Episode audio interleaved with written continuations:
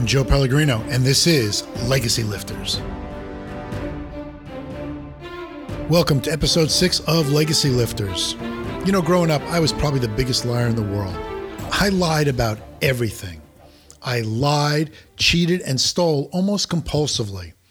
I lied so much, in fact, that to this day I'm really not sure what memories actually occurred and which were just made up in my mind.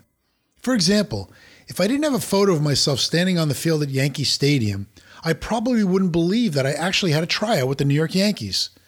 Many times my sisters talk about the past, and because I lived in my alternate universe, I just can't seem to connect with those memories. My lies became a totally separate reality for me. I wonder sometimes, why did I lie so much? What happened in my childhood that led me to create a fantasy life for myself? I guess it all comes back to the woe is me syndrome. An attention seeker runs on attention like cars run on gasoline.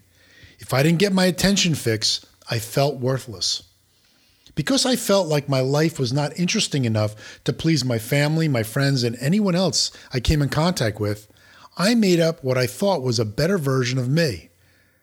It would be very easy for me to blame others, who never paid much attention to me, but ultimately, I'm the one who made the choice of creating an alternate me.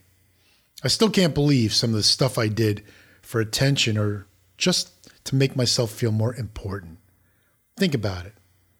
Are you who you say you are, or merely the creation of your own mind? Maybe you're the creation of someone else.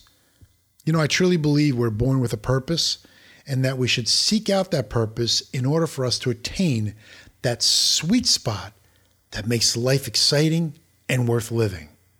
So the question is who are you? Really? Thank you for listening to this edition of Legacy Lifters brought to you by Legacy Minded Men, www.legacymindedmen.org. And remember, life is God's gift to you. The legacy you leave behind is your gift back to Him.